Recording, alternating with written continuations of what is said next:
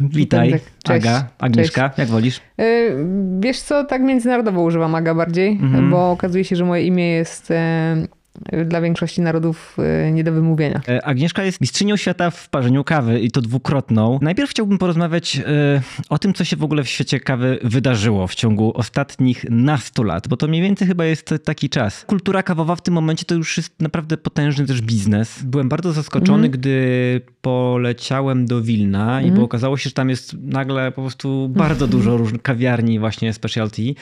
E, Wiem, że w Rumunii jest, jest też ich sporo i jakby który kraj na przykład teraz właśnie w ogóle w Europie jest takim najbardziej dynamicznie rozwijającym się krajem, jeśli chodzi właśnie Polska. o kawę. Naprawdę? Polska jest jednym z naj, najdynamiczniej rozwijających się krajów, jeżeli chodzi o, o to specialty. I właśnie też między innymi dlatego dostaliśmy już e, dwa lata temu organizację takiej imprezy jak World of Coffee. E, Miały się odbyć Mistrzostwa Świata w Polsce, ale przyszła pandemia, zostało przełożone. Potem wydarzyło się to, co się wydarzyło z naszą wschodnią granicą. I znowu ze względów bezpieczeństwa gdzieś tam dla przyjezdnych zostało to przełożone. E, Ale najczęściej taką imprezę dostają kraje, które po prostu mają ogromny potencjał e, rozwojowy rynku Mhm. i właśnie taką wykazują ogromną dynamikę. E, W Polsce jest w ogóle ponad 300 palarni. My się bardzo, że tak powiem, ambitnie rozpychamy łokciami, jeżeli chodzi o palarnie na zachodnich e, rynkach i na wschodnich rynkach i w ogóle na światowych rynkach, co na przykład bardzo dobrze widać po tym, co robi Hard Beans. Mhm. Jesteśmy krajem, który uważany jest za e, ambitny, z wysoką jakością, z dobrymi baristami. E, Tutaj dużo, du- dużo zagranicznych firm też chce inwestować. Mm, Także w tym momencie no, jesteśmy jednym z takich wiodących prym w Europie. Wiadomo, takich, z takich krajów, które się bardzo dynamicznie rozwijają, ale no nie jest to do końca tak usystematyzowane i w takiej, w takiej że tak powiem, wysokiej jakości, no są Chiny. No, ale no Chiny mm, są Chinami po prostu, że tak powiem. E, Taki też jakościowy, ogromny skok to Korea Południowa. No ale Azja po prostu ma też więcej pieniędzy na inwestycje. E, Stany Zjednoczone, Wielka Brytania, Niemcy, Włochy, Australia, to wszystko jest na bardzo wysokim poziomie, ale już takim bardzo spokojnym. Tam już nie ma specjalnie rozwoju. Niedawno byłem na wakacjach we Włoszech, no i tam kultury kawy speciality nie ma pra- praktycznie Ciężko. w ogóle. No. Znaczy ona tam istnieje, się próbuje przebić, ale też e, tak jak sobie spojrzysz na historię jednego drugiego kraju, Mhm. no to y, kultura kawy w ogóle we Włoszech to jest, nie wiem, 100 lat. Pierwsze ekspresy to jest 1901 rok. y, I oni mieli zawsze taką swobodę, jakąś mieli zawsze jakąś wolność, dostęp do tej kawy. Ta kawa tam była, oni sobie to palili i oni sobie to tak mają, to sobie tak kultywują. A jak spojrzysz na naszą historię, no to do 1990 powiedzmy, no to, to było to, co było. I tak jakby to nie za bardzo miało się rozwinąć. Się rozwijało wszędzie. Rozwijało się w Mhm. Niemczech, w Wielkiej Brytanii, w Stanach, w Australii. Te wszystkie te kraje miały do tego dostęp, to się rozwijało. A u nas jak nagle się pojawiło, to myśmy trochę nie wiedzieli, co z tym zrobić. Po Mhm. prostu chcieliśmy tego wszystkiego naraz. E, I u nas się to też szybciej rozwija chyba właśnie trochę z takiego głodu, że my nie mieliśmy takiego dostępu, że to u nas nie ma aż takich korzeni, więc my teraz możemy brać dużo więcej z dużo bardziej doświadczonych krajów i tak naprawdę ja, ja na przykład czuję, że my trochę e, jeszcze poszukujemy, co to jest to polskie speciality. Mhm. Że bierzemy trochę od Skandynawii, trochę od Niemców, trochę od UK, trochę staramy się wziąć ze Stanów. E, Ciągle mamy taką tą legendę, że ta kawa włoska na włoskiej stacji benzynowej jest najlepsza. Powiedziałabym, że jest dość kontrowersyjne. E, No ale jest takie przeświadczenie, bo jak pojechaliśmy powiedzmy sobie w 1995 roku na wakacje do Włoch Mhm. I piłeś tą kawę na stacji benzynowej, Tak. to to był totalnie inny experience niż Tak. to, co można było wypić w Polsce. Znaczy ja nie, mogę powiedzieć to wprost, Oczywiście. ja nie lubię tej kawy już. Nie. W tym sensie, że wiesz, że jednak przyzwyczaiłem się trochę do innego y, smaku i okej, o ile jeszcze kiedyś właśnie słodziłem na przykład Mhm. espresso, no to, to wiadomo, no jak posłodzisz to wszystko, to, to smakuje jakoś, nie? No. E, ale jak przestałem słodzić kawę, no to nie jestem w stanie jej pić. Ona wydaje mi się po prostu taka, wiesz, przepalona. E, E, tak, tylko że też e, ja absolutnie rozumiem e, i trochę się z tą zgadzam, a trochę też e, mam na to kontrargument, mhm. no bo to jest ich kultura, tak. Oni lubią taką kawę. Mhm. Nawet są takie badania, e, zrobiło to Specialty Coffee Association, gdzie sprawdzali po prostu preferencje sensoryczne konsumentów, pod- jeżeli chodzi o procent ekstrakcji. I okazuje się, że te kraje na południu, one po prostu lubią gorzkie rzeczy. A te kraje im bardziej na północ lubią bardziej kwaśne rzeczy. Mhm.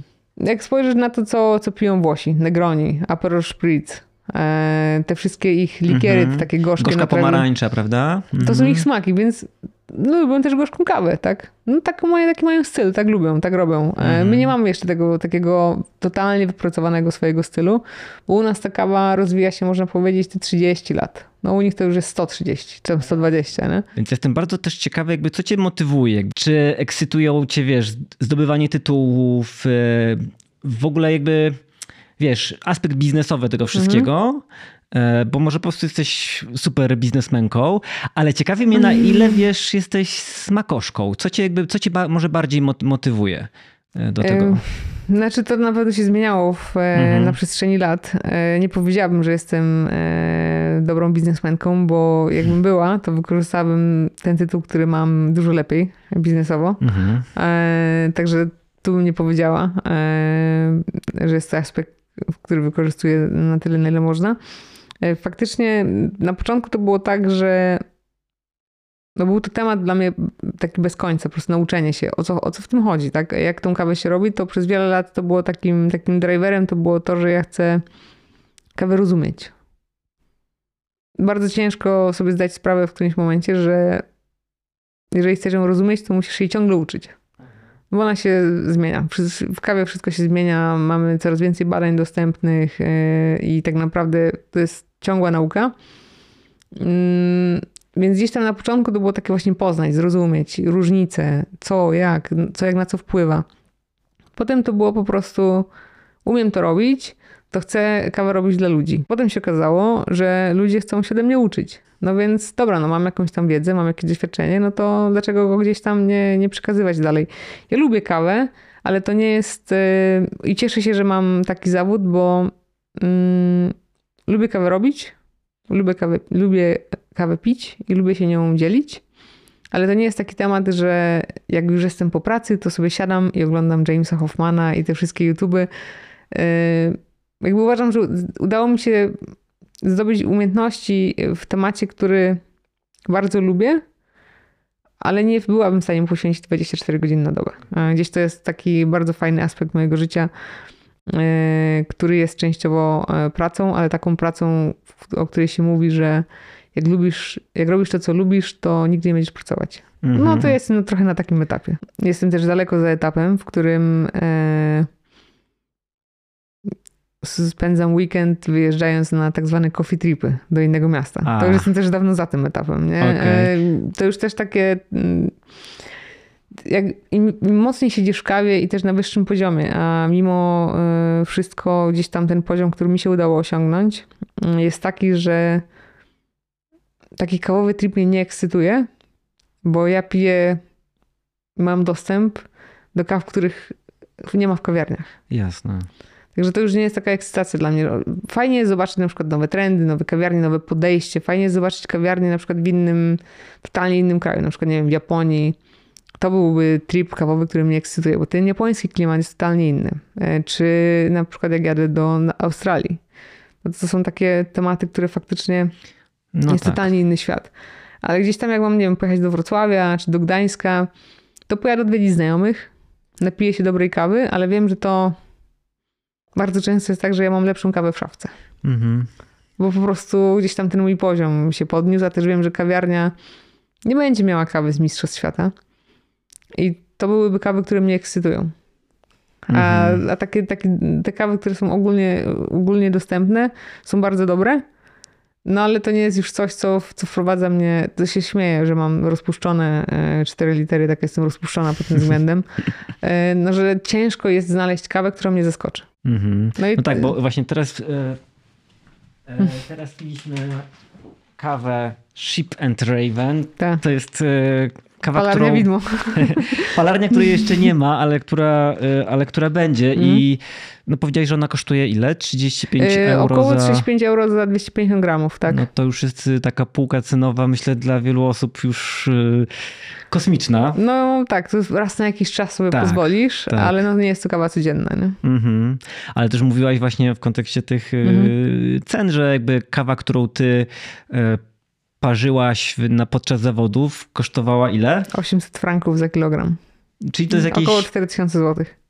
No to to już I żeby, jest i, kosmos. I żeby było tak. śmiesznie, e, śmieszniej, czy może nawet nie jest śmieszne, tylko e, ja pijąc ją spodziewałam się więcej za taką cenę. Mhm. Mm, Że piłam porównywalnie bardzo dobre kawy za niższe ceny, także jak dowiedziałam się tą cenę, mówię, no dobra, okej, rozumiem też, to jest bardzo mała plantacja, e, w, notabene w Panamie, jest to Panama, to była to Panama Geisha, bardzo mała plantacja, e, na której e, jest bardzo duży nacisk na biodynamikę i założenie tej, tego plantatora jest takie, żeby mm, produkować zgodnie z tym, co jakby plantacja do ciebie mówi w ten sposób, a też nie idą na ilość, Mhm. bo wiedzą, że fizycznie nie są w stanie utrzymać jakości, zwiększając Mhm. zbiory. Mhm. No i wszystko jest robione ręcznie, także wiadomo, to wszystko powoduje, że ta cena jest taka, taka wysoka. No ale jak dowiedziałam się, jaka jest cena i że taką kawę mogę mieć na zawody, mówię, no to, to, będzie, to, będzie, to będzie po prostu coś, co jak ja wypiję, to no i nie było. Mhm. I, tak, I wtedy się człowiek zawodzi, zawodzi tak naprawdę, Mm. bo, bo to, nie były dużo, to nie była dużo lepsza kawa, jaką miałam okazję pić, nie wiem, wcześniej. Nie? Za, nie wiem, cztery razy niższą cenę. To powiedz właśnie jakby, czego w tym momencie jakby oczekujesz już od kawy, żeby ona jakby, jakby spełniła takie, wiesz, twoje oczekiwania, bo mm, czy chodzi jakby o, o to, że może takie kawy dostępne, no nie wiem, w Kofidesku na przykład, czy w innych miejscach, jakby, że one mają swój taki już zestandaryzowany jakby profil smakowy, w którym cię już nic nie zaskoczy i że szukasz jakby tego momentu takiego jakiegoś twistu smakowego? Znaczy, Czy- co, ja chyba po prostu za dużo kaw w życiu spróbowałam. I na przykład takie no, inne odmiany botaniczne, typu właśnie Sudan Rumy, czy jakaś nowa, e, jakiś nowy kraj, który zaczął produkować kawę, mm, czy taki nietypowy kraj, nie wiem, mm, przykładowo Ekwador, to jest y, kraj, który non- non-stop mnie zaskakuje i, i ma bardzo wysokiej jakości kawy. Y, Czy teraz jest taka odmiana botaniczna, którą może niedługo będę miała okazję spróbować, jak H17, E, czy właśnie odmiany, które dawno zapomniane odmiany, które Mhm. przestały być uprawiane ze względu na mm, bardzo niski e, zbiór. Są odmiany, które zostały gdzieś tam poświęcone, no bo musimy zarabiać pieniądze, a gdzieś tam mają super jakieś takie walory smakowe. I właśnie takim przykładem było, było Sudan Rume. Ja tak, oczekuję- piliśmy to, to Mhm. zupełnie niesamowite takie nuty ziołowe, które Mhm. pierwszy raz zupełnie czułem w kawie i to, to I one, są, I one są też takie e, przyjazne, bo nie są, to nie jest tak, jakbyś wrzucił, nie wiem, liść laurowy do kawy, Tak. e, co byłoby za dużo, ale jest tak, że ta kawa mimo wszystko jest owocowa, mimo wszystko jest zbalansowana, plus ma ten taki ziołowy element. Ja, może to nie jest tak, że oczekuję, że kawa mnie za każdym razem mm, zaskoczy, albo, e, ale lubię zwrócić na kawę uwagę. To jest tak, że jak dostanę ją i wezmę łyka i odstawię, to jest takie o, nawet dobra. To ja oczekuję właśnie czegoś takiego, że ją zapamiętam w jakiś tam sposób. A wiele kaw przechodzi tak po prostu totalnie, po prostu przechodzi.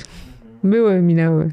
E, Kiedyś m- w jakimś wywiadzie twoim słyszałem, że mówiłaś o tym, że w twoim życiu jest już tylko praca tak naprawdę, że jakby pracujesz non-stop. Yy, A ile lat temu to było? Nie? Pamiętam już. To się na szczęście trochę zmieniło, e, bo faktycznie takim momentem, który spowodował, że nie miałam czasu na życie prywatne, e, to było zaraz po wygraniu Mistrzostw Świata. Ja spędziłam 270 dni w podróży. 270. z 360, Mhm. gdzie te dni, które nie podróżowałam, to prałam. No bo było się trzeba pakować na kolejną podróż tak naprawdę. E, Lotnisko we Frankfurcie znałam jak własną kieszeń.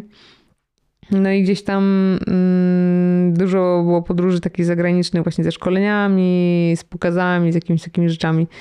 To było mega e, wyczerpujące i faktycznie to był taki moment, że ale też nie miałam takiego, no, nawet nie miałam życia prywatnego, które musiałam do tego poświęcić, więc po prostu poświęciłam się pracy. E, I takim To może źle zabrzmieć, ale momentem, który odwrócił tę sytuację, to pandemia. No bo nie można było dalej latać, nie? Nie można było tyle podróżować i wtedy to moje życie się trochę uspokoiło. I teraz już mam trochę czasu na życie prywatne, więc e, stąd też ten projekt a propos agroturystyki, wyprowadzki na wieś i tak dalej. No to może też od razu powiedzmy, bo mm -hmm. twój plan jest taki, żeby zamieszkać w Kotlinie Kłodzkiej mm -hmm. i to jest taki twój też pomysł na to, żeby właśnie się jakoś osadzić bardziej? Na emeryturę. się śmieję, że to jest, że to jest taki projekt na emeryturę, bo tam e, no, to jest przedsięwzięcie, które niestety mm, do pełnej realizacji jeszcze kilka lat e, niestety będzie to, to trwało ale będzie dom, e, będą dwa psy przynajmniej, e, palarnia, kawiarnia, mały hotel, mm, tak żeby już e, trochę spowolnić, zająć się tym, co tak naprawdę ja lubię najbardziej, bo ja najbardziej lubię robić kawę. Mhm. Mimo wszystko ta, ten element taki kawiarniany, gdzie jest ekspres, bar, ludzie przychodzą, ja mogę się podzielić taką kawą, w jaką ja wierzę jaką ja wybieram, bo uważam, że jest dobra, e, którą robię w taki sposób, w jaki ja chcę. E, I mogę się dzielić i tym doświadczeniem, i tą wiedzą, i po prostu samym tym takim serwisem. To mi sprawia najwięcej przyjemności. E, mhm. No bo praca dla kogoś to zawsze jest jakieś naginanie tych swoich, że tak powiem, wierzeń do pewnych standardów, tak? A tam to będzie takie miejsce, gdzie już w ogóle ta praca nie będzie pracą dla mnie. No, będzie polarnia, więc też ja mogę wybierać te kawy. Mm, mam też ze względu na te tytuły dostęp do e, rzeczy, które w, Polsce mogą być trudno dostępne dla innych polarni. Także tak już bym chciała totalnie ten temat sobie spowolnić, osiedlić się tam i robić dokładnie to w kawie, co lubię i co sprawia mi najwięcej przyjemności. Mhm. Tak, taki jest plan, ale zobaczymy. Mhm. Mówiłaś jeszcze właśnie o tym, mm, bo tak się zastanawiam, co jest w kawie, że w ogóle, że ona może kosztować 4000 zł za może kilogram. więcej. Może kosztować więcej. Jakie są re rekordy? Wiesz takie... co, w tej chwili na stronie takiego producenta zielonego ziarna 90 Plus jest kawa za 10 tysięcy dolarów za kilogram. Mm -hmm. Zielonego. Mm -hmm. Z mhm. czego powstanie 750-800 gramów palonej kawy. Mm -hmm. Ja nie wiem skąd, y, z czego wynika taka cena ciężko jest mi to jakby określić, to na pewno co wpływa na, na jakąś tam wysoką cenę kawy, no to koszt wyprodukowania. Czyli jeżeli wszystko faktycznie jest zrobione ręcznie i e, zbiory są ręcznie i są wielokrotne zbiory i e, obróbka też wymaga ciągłej obecności człowieka, i e, jest to w nie wiem, jakiejś wysokiej, jest na wysokiej wysokości i trzeba też zadbać, żeby wszystko, mm, wszystkie nawozy były totalnie naturalne. No to, to tak jak z produkcją wszystkiego. Mm, idziesz do restauracji i za, nie wiem, steka jesteś w stanie zapłacić 130 zł, ale schabowy kosztuje 30. Mhm. No bo gdzieś tam koszt wyprodukowania tego poszczególnego elementu będzie dużo, dużo droższy. No i też tak właśnie jest w kawie, że e, ja wiem, że kawa może kosztować dużo, jeżeli faktycznie zostało bardzo dużo uwagi i po prostu pracy człowieka włożone w jej wyprodukowanie i ten człowiek został odpowiednio wynagrodzony. Także to są takie gdzieś tam elementy składowe. No bo mamy wiele krajów, e, gdzie ten człowiek, który włoży tyle samo pracy, nie zostanie odpowiednio wynagrodzony. A bardzo często no, przy tych, przy tych plantacjach takich biodynamicznych, no to ludzie są ściągani z innego regionu, więc trzeba im zapłacić za wyżywienie, mhm. za mieszkanie, e, plus utrzymać ich tam i jeszcze im zapłacić za pracę. No i to okay, się a też składa. Bo, mm, yy, wyobrażam sobie, że kawa jakby rośnie na mm. dużych wysokościach, tak? Czy... No tak. Mhm. I jakby też z tego może być związany ten aspekt tego, że ją trzeba, no nie wiem, z wysokości, na wysokościach w ogóle tak. jakoś mm, mm, zebrać tak. i tak dalej. I że przewiezienie tego i tak transportować mm -hmm. i tak dalej. A też bardzo często jest tak, że no powiedzmy, że ta, ta, ta kawa, o której ja mówię, tak jak wspomniałam, to jest mała plantacja i jeżeli tam pracuje bardzo dużo ludzi, no to jak policzy się ten koszt, no to koszt tych ludzi musi być w cenie tej kawy. No jasne. Gdzieś tam, gdzieś tam to, to tak działa, jak na przykład plantacja jest ogromna, e, na przykład w Brazylii są plantacje na, na takich płaskich terenach, gdzie można zbierać mechanicznie. I zbiór mechaniczny wcale nie jest gorszy często niż ręczny. E, to jest taki mit. No to taki kombajn zastąpi pracę 100 ludzi. Mhm. No więc ta cena automatycznie może być też niższa, nie? No jasne. Mhm. Także no, jak w każdym takim produkcie rolniczym, tak są pewne składowe, które powodują, że rzeczy z takiej, e, można powiedzieć, absolutnie ręcznej e, gospodarki będą droższe niż z jakichś tam hal i, i jakichś takich innych rzeczy. Nie? Mhm. Także no, nie, nie uważam, że kawa za 10, nie, nie wiem co jest w cenie kawy za 10 tysięcy dolarów za kilogram, no ale tak myślę, że klient się na to znajdzie tak czy tak. Są kraje, które lubią kupować po prostu drogie rzeczy. Mm, No tak, pewnie Chiny na przykład, czy... E, Dubaj, e, tak. Emiraty. Jak najbardziej widzę, że ta kawa może zostać sprzedana. I też na pewno co robi cenę, to bardzo mała ilość. Nie wiem, to może być super eksperymentalna jakaś obróbka, że tej kawy wyprodukowali w ogóle 5 kg. No, to każdy kilogram po 10 tysięcy. Mm, Ja myślę, że dużo ludzi w Polsce, no właśnie ze względu na przykład na podróże do Włoch, Mhm. y, pije kawę z kawiarki. Mhm. Jestem ciekawy, jaki masz stosunek w ogóle do takiej, do takiego sposobu w ogóle parzenia kawy. Wiesz co, ja uważam, że każdy sposób zaparzenia kawy, który powoduje, że kawa smakuje dobrze, jest dobry. Mhm. Ja nawet nie mam, mm, ja nawet nie jestem przeciwniczką e, tak zwanej polskiej plujki. Byleby kawę, kawę parzyć w każdej z tych metod zgodnie z tą konkretną sztuką. Mhm. No ile mamy e, tak zwaną plujkę, no to w Polsce smakuje to czasami niedobrze, no bo popełniamy podstawowe błędy. Ta kawa się parzy za długo. Mhm. Albo jest za drobno zmielona, albo jest za ciemno wypalona. No więc jak moja mama taką kawę potrafiła pić 8 godzin, no to trochę się przeparzyła jej. Eee, no ale potrafiła tak pić. No i tutaj są jakieś podstawowe błędy, które gdzieś tam e, przy w przypadku plujki popełniamy. Ja uważam, że kawa z kawiarki to jest super zastępstwo dla ekspresu e, ciśnieniowego, no bo nie każdy ma ten budżet, a lu- ludzie lubią intensywne kawy, e, albo na przykład takie jako podstawa do kawy z mlekiem, to kawa z kawiarki jest dużo lepsza niż kawa z ripa. No to raczej, raczej tak. Raczej tak, no. E, I ja generalnie uważam, że to jest super metoda na takie zastępstwo. No, Mhm. tylko musicie chcieć to zrobić, no bo kawiarka mimo wszystko zabiera więcej czasu niż naciśnięcie guzika na ekspresie. No tak. Nie? A też, żeby w domu mieć na przykład takie dobre espresso, to pewnie trzeba wydać dobrych kilka tysięcy, prawda? Żeby młynek, ekspres... No, tak ze dwa, trzy to trzeba zainwestować, no. No też zależy trochę od y, twoich oczekiwań, no bo to jest taka królicza nora znowu. No jasne. Że jak już masz wydane te trzy, to potem tak wydajesz sześć, bo, Mhm. bo coś, bo coś, bo coś. E, Ja też nie uważam, że złym rozwiązaniem dla kogoś, kto rzadko pije kawę w domu, a oczekuje e, dobrego, gęstego espresso, to uważam, że dobrym rozwiązaniem może być e, ekspres kapsułkowy. Mhm. No bo jak ktoś nie pije kawy w ogromnych ilościach, tylko nie wiem, sobie na przykład tylko w niedzielę rano chce wypić espresso, Mhm. no to kapsułka da mu najlepszą powtarzalność i największą świeżość yy, i też najmniej bałaganu. No tak. Nie? Znaczy to też jest jakiś trade-off. To zawsze będzie jakiś, jakiś No kompromis. i też aspekt jakiś e- ekologiczny chyba w tym wypadku, no to też jest, zależy jakie e, kupisz kapsułki, nie?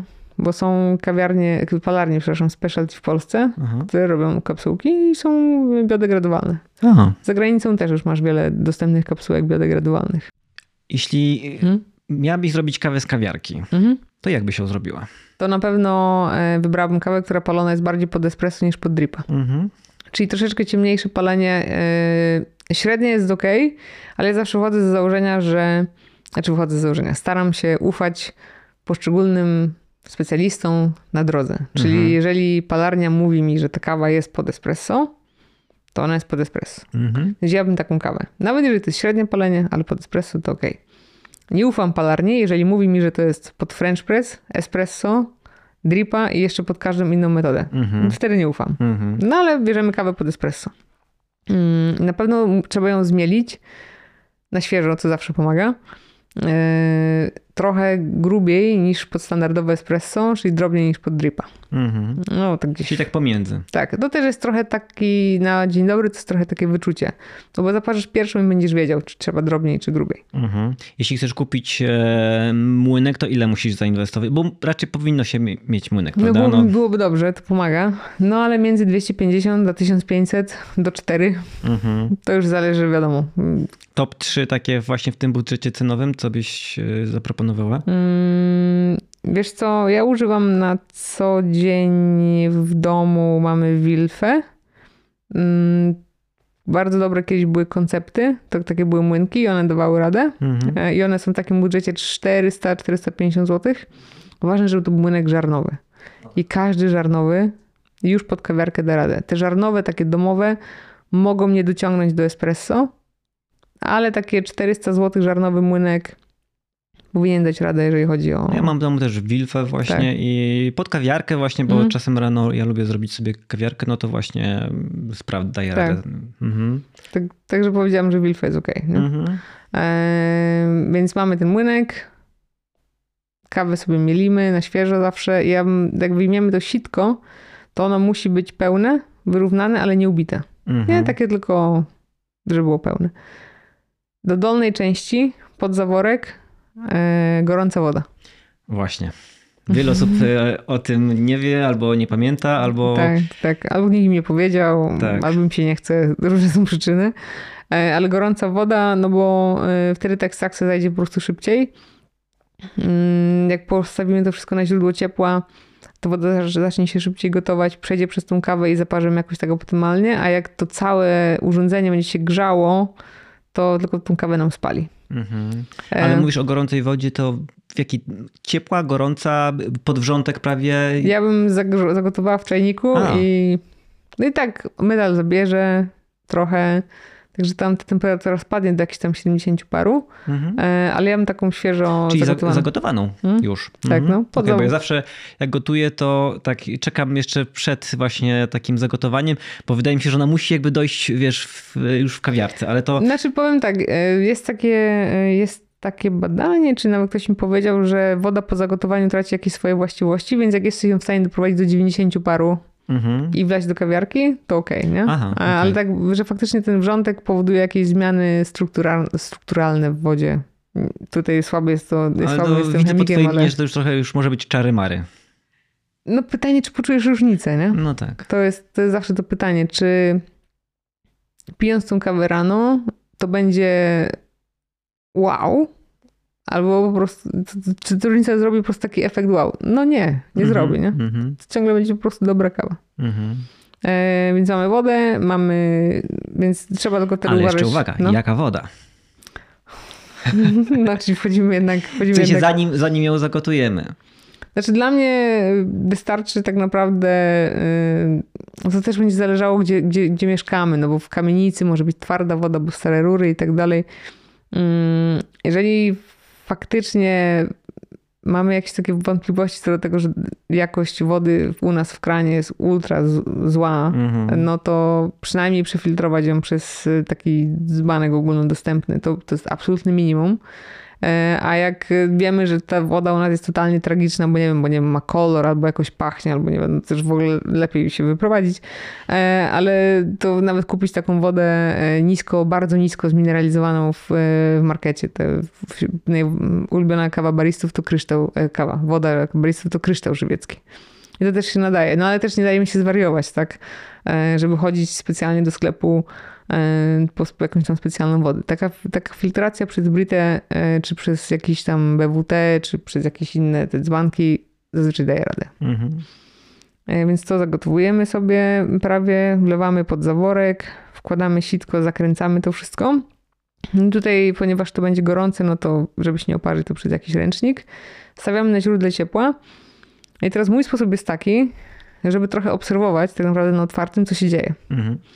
No i ta kawa z tego takiego dzióbka w środku powinna dość swobodnie wypływać po tym takim w środku, no, powiedzmy słupku.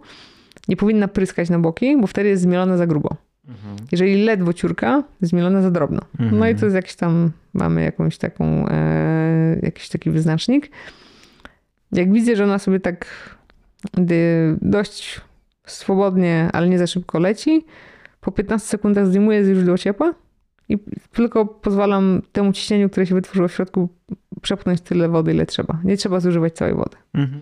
Bo ma powstać coś na kształt espresso, tak? Czyli super Czyli taka intensywne. gęstsza raczej. Raczej gęstsza. kawa. Raczej Mhm. gęstsza. A wiem, że niektórzy lubią sobie przepuścić całą tą wodę przez kawę. Wtedy może być trochę za gorzkie dla niektórych.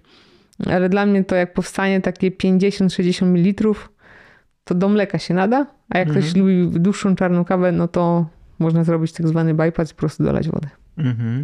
A jeśli chodzi o ten gaz, w sensie to, Mm. czy to on powinien być jakby na maksa, w sensie taki duży, czy...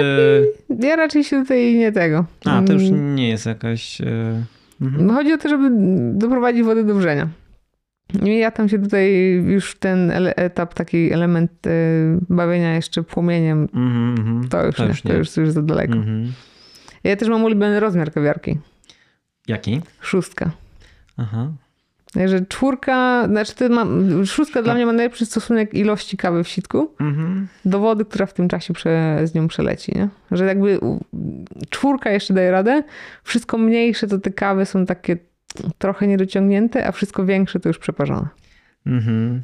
Bo y, szóstka to jest taka na dwie osoby w, Mhm. sam raz, prawda? Dokładnie tak. Niby Mhm. sześć filiżanek, ale na dwie osoby Nie, wystarczy. no, wiadomo, tak. Ale tak, no chyba też kluczowa sprawa tu jest jakby z kawą, prawda? I no właśnie, bo większość kaw, jakie możemy kupić w supermarkecie, jest, mówmy się, raczej średniej jakości, w tym sensie, że to jest przede wszystkim kawa, która ma termin przydatności na kilka lat. 24 miesiące. No, To jest e, absolutne maksimum, na jakie zezwala Sanepid i właśnie tyle, na, na tyle sobie to wyznaczają. No problem też jest taki, że rotacja tych kaw w markecie no raczej jest dość niska, tak? No bo mamy całą półkę zastawioną Mhm. kawami. Jeżeli chcie, chcielibyśmy, żeby ona była świeża ciągle, to musi ciągle rotować. Tak, nie widzę marketu, który kupuje kawę y, w wielkości, nie poprosimy 6 kg. mhm. Oni jak już to kupują 600 kartonów. No i ta kawa leży na tym magazynie, także ta rotacja tam w tych marketach jest za wolna, żeby ta kawa mogła być świeża. A też dodatkowo, no to jest po prostu aspekt ekonomiczny, tak? No ja nie widzę małej lokalnej palarni, która ma taki budżet, żeby powiedzieć wielkiej sieci hipermarketów ej, słuchajcie, może byście wstawili tę moją kawkę na półkę. No a w hipermarket na to, no dobrze, to potrzebujemy taką ilość, e, w takiej cenie i jeszcze trzeba zapłacić za miejsce na półce. No i mała palarnia to jak usłyszy w ogóle ilość, jaką ma rocznie dostarczyć w konkretnej cenie, nie przejdzie. nie jest w stanie tego wykonać. Nie? Także te kawy po prostu muszą być przemysłowo produkowane, co automatycznie powoduje jakiś tam ogromny kompromis, jeżeli chodzi o, jeżeli chodzi o cenę i o jakość. Mhm. A mm, to jak myślisz, jaki jest optymalny czas, powiedzmy, wypicia kawy od momentu jej zaparzenia? Zależy Przepraszam, od, przepraszam, od momentu jej e, upalenia. Mm, Wiesz co? Między siódmym dniem a trzema miesiącami. Powiedziałabym nawet, że można to skrócić do dwóch miesięcy, ale też taka rzecz, o której niewielu, niewiele osób e, jakby na to zwraca uwagę, to że kawa może być za świeża. E, O ile tam przy dripie to będzie się czuło taki dymny posmak może, może będzie się nierówno parzyć, ale jeżeli na przykład weźmiemy już kawę taką za świeżą do espresso, to ona na początku, ziarno jest za miękkie i ma w sobie za dużo dwutlenku węgla.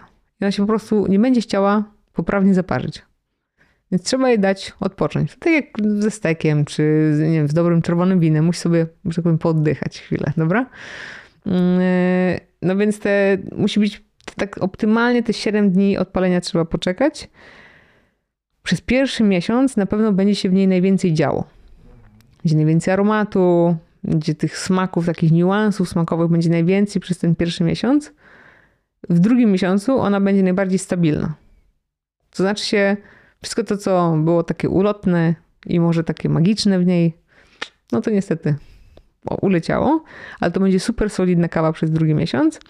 No i w tym trzecim miesiącu będzie zaliczała taki delikatny spadek. Ale trzy miesiące to jest optymalnie, żeby kawę taką e, wypić. Nie? E, ja osobiście staram się wypijać, staram się nie mieć więcej kawy niż jestem w stanie wypić. No czyli dopiero jak e, my wypijamy dziennie, zużywam 60 gramów. No bo robimy dwa razy po pół litra, że tak powiem, po poranku. Mhm. No to mm, taka paczka 250 gramów wystarcza mi na no, 4 dni. E, No więc y, staram się nie mieć y, więcej tak naprawdę kawy niż dwie paczki w, w tygodniu, no bo Mhm. wtedy tak jakoś tak w miarę optymalnie jestem sobie w stanie e, tą świeżą kawę zamawiać, a znowu też jak widzę, że mam starą kawę, to automatycznie no nie chce mi się jej pić, więc ona się tylko starzeje. No Mhm. jakieś takie zamknięte koło, nie? Jakie najciekawsze e, walory smakowe w kawie e, czułaś? Bo chodzi mi e, o Mhm. to, że wiele osób wciąż jakby nie ma chyba świadomości, że e, kawa może, kawa, że kawa właściwie jest bogatsza smakowo niż wino, co jest takie Mhm. myślę dla wielu osób nieoczywiste, bo e, no jest właśnie smak kawowy, tak, prawda? To tak. mamy właściwie, nie wiadomo co to właściwie znaczy. Tymczasem jakby tych smaków w kawie, mm, jak ktoś kiedyś policzył, chemicznie chyba nawet to można zbadać, prawda? Że, że, że, on, że ona jest znacznie bogatsza niż właśnie Tu wino. jest taka mała kontrowersja. Aha. Nie ma spójności co do tej informacji, bo faktycznie mm, w kawie nie ma molekuły, która odpowiada na przykład za smak truskawkowy. Aha, Nie ma takiej molekuły, Mhm. ale pijesz kawę i możesz poczuć tę truskawkę. tak. Yy, I to jest jakiś taki zestaw po prostu po, podczas tej reakcji Maillard tego wszystkiego wytwarza się, który daje ci to wrażenie. Mhm. E, że i tych tak naprawdę tych rzeczy, które można w kawie wyczuć, faktycznie jest ponad tysiąc. Ale molekuł odpowiedzialnych za smak w kawie jest podobno 18. A w winie? Wiesz, jakie jest No przełożenie? niestety to akurat e, uniwersytet, który zajmuje się kawą o tym powiedział, e, także nie wiem jakie jest to przełożenie, jeżeli chodzi o tych molekuł sensorycznych, znajduje się faktycznie w winie, ale e, taki znany dość profesor mm, tak sarkastycznie mówi, a wy to ludzie z kawy, to lubicie sobie powiedzieć, że tam jest 1200 substancji aromatyczno-smakowych, a tak naprawdę jest 18. Mm, że oni to zbadali podobno, ale faktycznie tych, ta, ta ilość takich e, tych e, tych molekuł, które e, sensoryczno-aromatycznych w kawie, które powodują te wrażenia sensoryczne, no można, że tak powiem, stworzyć, one, te, to, te połączenia tworzą 1200 wrażeń, czyli tak naprawdę to, ta, e, ta ilość smaków, które w kawie można wyczuć, no to jest naprawdę dużo, dużo bardziej bogate niż wino i dużo bardziej bogate niż miód, bo podobno miód też jest bogatszy niż wino. O, Tak słyszałam, że jest kawa, miód, Mhm. e, sorry, jest kawa, miód i wino. E, ale tutaj akurat ja z miodem tak średnio staję. Możesz powiedzieć pytanie jeszcze e, tak, więc jakby ty- mnie ciekawi, okej. jakie były takie, wiesz, najciekawsze smaki, które w kawie udało ci się wyczuć. Ale mówimy o pozytywnych czy o negatywnych? Wiesz co, takich i takich, bo te negatywne też mogą być ciekawe, wiesz, no. E, Znaczy, dobra, powiem ci tak, że najciekawszą kawą taką, która faktycznie mnie zaskoczyła i, i rzecz, której myślałam, że nie będzie mi się podobała, to jest faktycznie to, co dzisiaj piliśmy. Mhm. E, Te nuty takie ziołowe, takie, tej kolendry, tego rozmarynu, które są takimi, które nie są rosołem po prostu. E, To dla mnie było naprawdę interesujące i ciekawe. Zawsze takie smaki typu, takie połączenia typu rum, rodzynki, to jest coś in- interesującego dla mnie. Jak pierwszy raz w kawie poczułam faktycznie mango, Mówimy teraz o dripie. tak, tak, tak. No w espresso to jest dużo bardziej, dużo ciężej to wszystko wyczuć Mhm. e, i dużo bardziej skondensowane i, i tam jest mi zawsze to trudniej nazwać. E, Co jeszcze z takich ciekawych?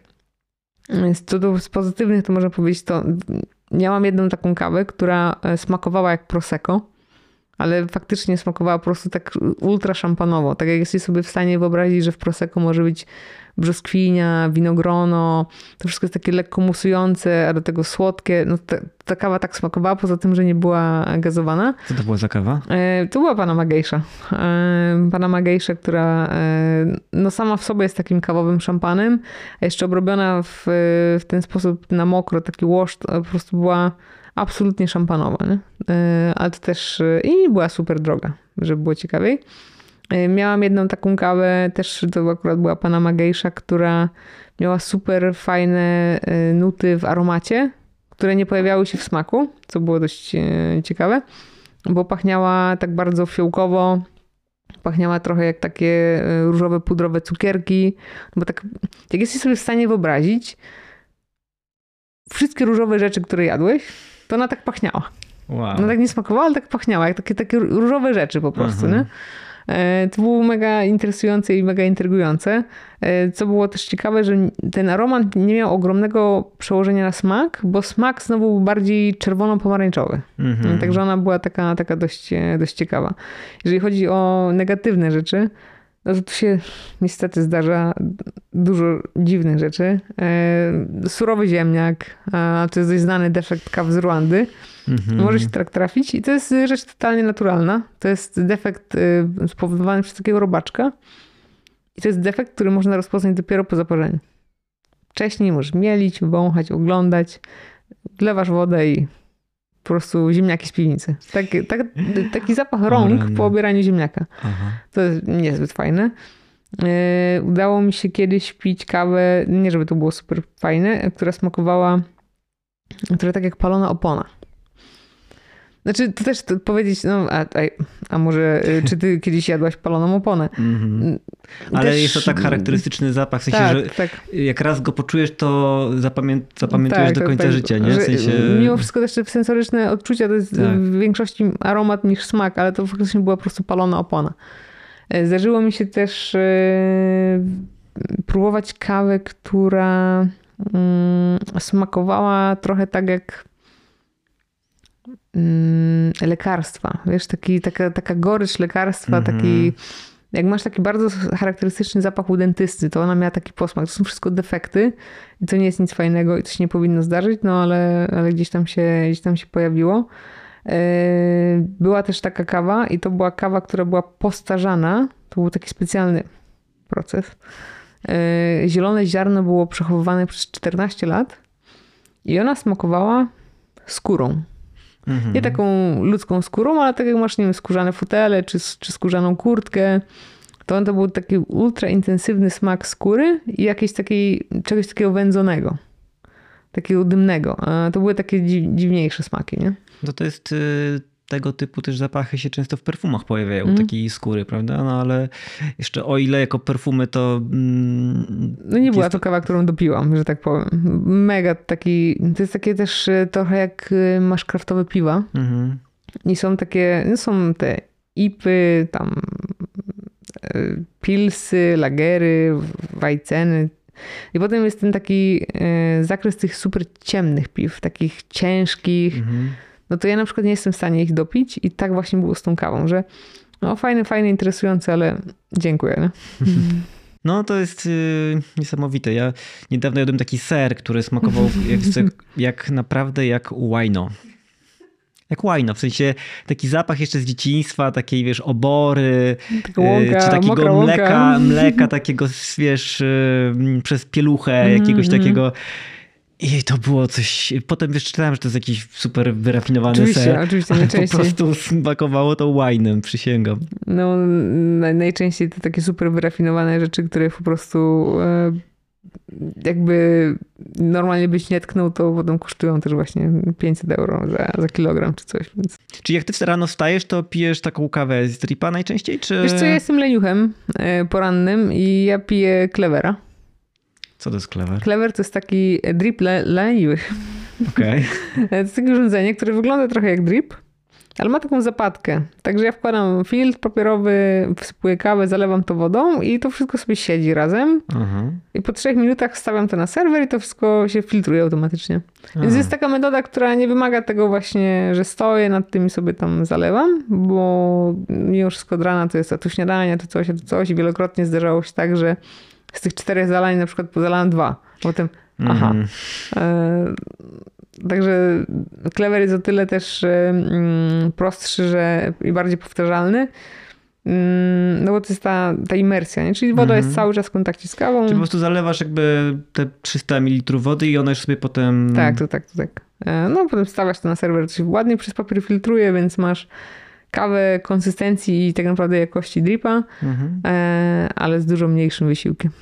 A, no proszę, to nie, nie znałem jeszcze tej metody. Ja a- wiesz, wiesz co, to jest na przykład Hario Switch, coś takiego, Mhm. właśnie Clever. Jest bardzo podobny do Frencha, którego przelałbyś przez papierowy filtr. A, okej. Tylko Tak trzeba brzmi. pokombinować, no bo przez to, że to jest dłuższy kontakt, to jest tak 3,5 do 4 minut Mhm. mm, i nie ma tej agitacji, no to trzeba pokombinować trochę z takim przepisem grubość mielenia, temperatura wody i tak dalej, i tak. Mhm.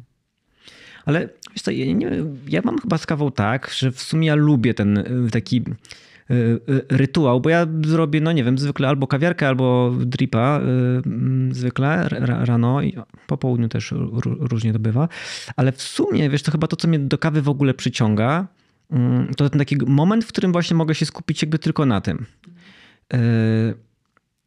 Że no nie wiem, właśnie rano muszę poświęcić te trzy minuty, że stoję i o ile kiedyś mi to wkurzało, tak teraz właściwie odnajduję w tym jakąś taką przyjemność, bo wiem, że to jest jeden z tych nielicznych momentów w ciągu dnia, które rzeczywiście będę mógł tak poświęcić właściwie na, na w sumie przyjemność, którą, która będzie dla mnie. No, też byłam w tym momencie. Też byłam w tym momencie, ale potem mimo wszystko ten taki poranny rozgardiaż e, spowodował, że wybrałam łatwość na ten poranny rytuał, a faktycznie e, gdzieś mam taką pracę, gdzie z tą kawą mam tą styczność i jak sobie gdzieś e, potrzebuję zrobić taką przerwę i że faktycznie nie wiem, dostaję nową, teraz dostałam cztery próbki kaw pod następne zawody może, Mhm. no i to już będzie taki, wiesz, wszystko, to już wszystko zostanie wyciągnięte tak jak trzeba. Nie? Mm, Konewka, minerały do wody jakieś tam wiadą. Będzie woda, będzie serwerek, będzie origami, będzie komandante, wszystko tak jak trzeba, wszystko tak prawidłnie. To też jest taki moment, kiedy ja faktycznie mm, wiem i chcę jakby się temu poświęcić. Mhm. No a 6.30 rano to czasami jest ten moment taki, że dobra, po prostu daj tą pierwszą kawę, to po prostu daj. Mhm. A że ja robię kawę, e, ponieważ e, jak zostało mi to powiedziane, nie po to mam w domu mistrza świata, żeby sama sobie robić kawę. więc tak, więc ja robię. No wiesz, jestem w stanie argument zrozumieć. To y, na jakie palarnie byś y, chciała zwrócić uwagę właśnie komuś, kto nie wiem, zaczyna dopiero swoją w ogóle przygodę z kawą? Mówimy o palarniach polskich czy zagranicznych? E, powiedzmy o polskich, bo może też warto Mhm. wspierać e, właśnie.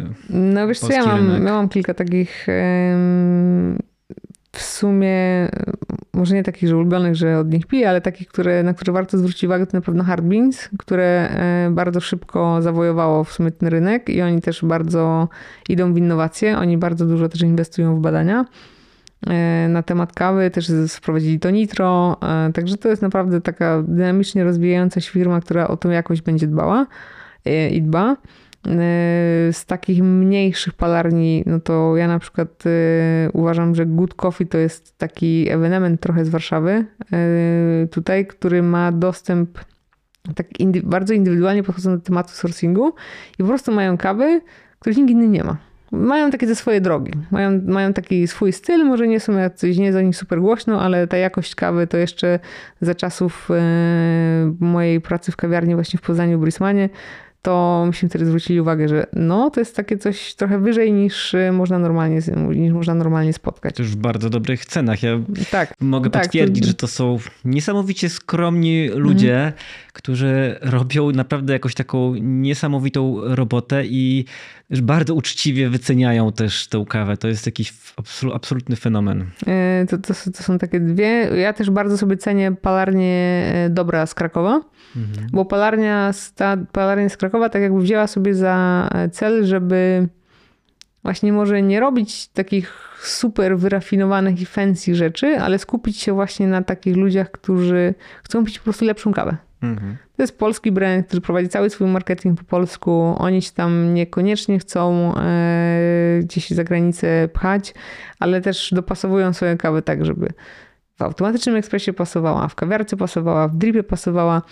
Tak, żeby to było coś, co można powiedzieć, że taki standardowy pijacz kawy, który właśnie przychodzi z tej kawy marketowej, to to jest takie bardzo bezpieczne rozwiązanie i w tej ich ofercie też są takie, e, jest takie dość delikatne przejście do kaw lepszych. Mhm. E, No to to były chyba takie moje trzy polskie typy Mhm. na, na, na przetestowanie. A za granicą? E, Za granicą. A mówimy o Europie czy dalej? No już powiedzmy, że Dobra. sky is no limit. No to ja lubię tak z Europy to Five Elephant. Od dawna bardzo wysoki poziom, bardzo dobrych kaw. E, Coffee Collective e, z Danii. To tylko trzeba lubić taki skandynawski styl, bo to jest dość jasno palona kawa. Mhm. E, Ja lubię też Assembly z UK. To jest Wielka Brytania. Tam obecnie pracuje dziewczyna, która zajęła trzecie miejsce na Mistrzostwa Świata w tym roku. Ona tam od dłuższego czasu pracuje. Mają bardzo dobre kawy. Jest taka palarnia w Irlandii Triefe, Colina Harmona. Można tam dyskutować a propos, czy się człowieka lubi, czy nie, ale moim zdaniem robi dobrą robotę dobry sourcing z wielu różnych, z wielu różnych krajów. Kofea Circulor z Norwegii, on znowu jest takim trochę innowatorem, trochę takim freakiem bym powiedziała, bo jak jego paczkę kawy przeczytasz, to tam jest wykład o wodzie, wykład o sposobie parzenia, co, jak, gdzie i po co i dlaczego, a flavor deskriptorów ma chyba z 40 na, na paczce, więc, e, ale jest naprawdę mega, mega spoko kolesiem. E, powiedziałabym Momos z, z południowej Korei. Powiedziałabym Santali Ona Coffee mm, Veneciano z Australii. Powiedziałabym Onyx, to jest taki teraz chyba, to jest chyba taki najbardziej top na świecie. Onyx z Wielkiej, nie z Wielkiej Brytanii, ze Stanów Zjednoczonych. E, Monogram z Kanady. Yy, Co tam jeszcze mamy na. To chyba tyle. Na razie tak, tak bym powiedziała tyle. No. Mhm, mhm. Czy, wie- czy te kawy jakoś w ogóle są do dostania w Polsce, czy je trzeba sobie zamawiać? Mm, e, Te wszystkie, co powiedziałam z Europy, tak. I to bardzo często jest tak, że albo Coffee Desk ma, albo Labuna ma, także one są, a jak nie, to można zamówić bezpośrednio. No, żyjemy w takich czasach, że jasne. jeżeli ktoś y, robi sobie zamówienie nawet z Norwegii y, tych kaw, to nie jest to jakiś mega droga. A, jeszcze Friedhat, co bym powiedziała. Friedhat Mhm. z, z, z, z tego, jak się nazywa? Z Holandii. E, Bardzo często jest tak, że wewnątrz strefy Schengen można upolować dostawę za free powyżej jakiegoś tam poziomu. E, Jeżeli chodzi o Australię, no to sorry, nie? Można zamówić, ale często przesyłka kosztuje więcej niż e, kawa. Najlepiej to pojechać, popróbować. Australia to jest w ogóle taki kraj i Nowa Zelandia, gdzie jak ktoś ma o możliwość pojechać, to to jest inny świat kawowy. To jest najbardziej rozwinięty kraj pod względem jakości kawy, a też edukacji konsumentów. Tam konsumenci już nie szukają nowości. Oni potrafią przejść ze względu na to, że komuś się popsuła jakość, bo są tak już wyedukowani. Mhm. E, Także jakby pomyśleć, gdzie się kończy kawowy świat, to w Australii. Jeżeli gdzieś chcemy być, to chcemy być tacy jak Australia. Nie? Mhm. Australia jest takim pionierem trochę. Nie? A Japonia?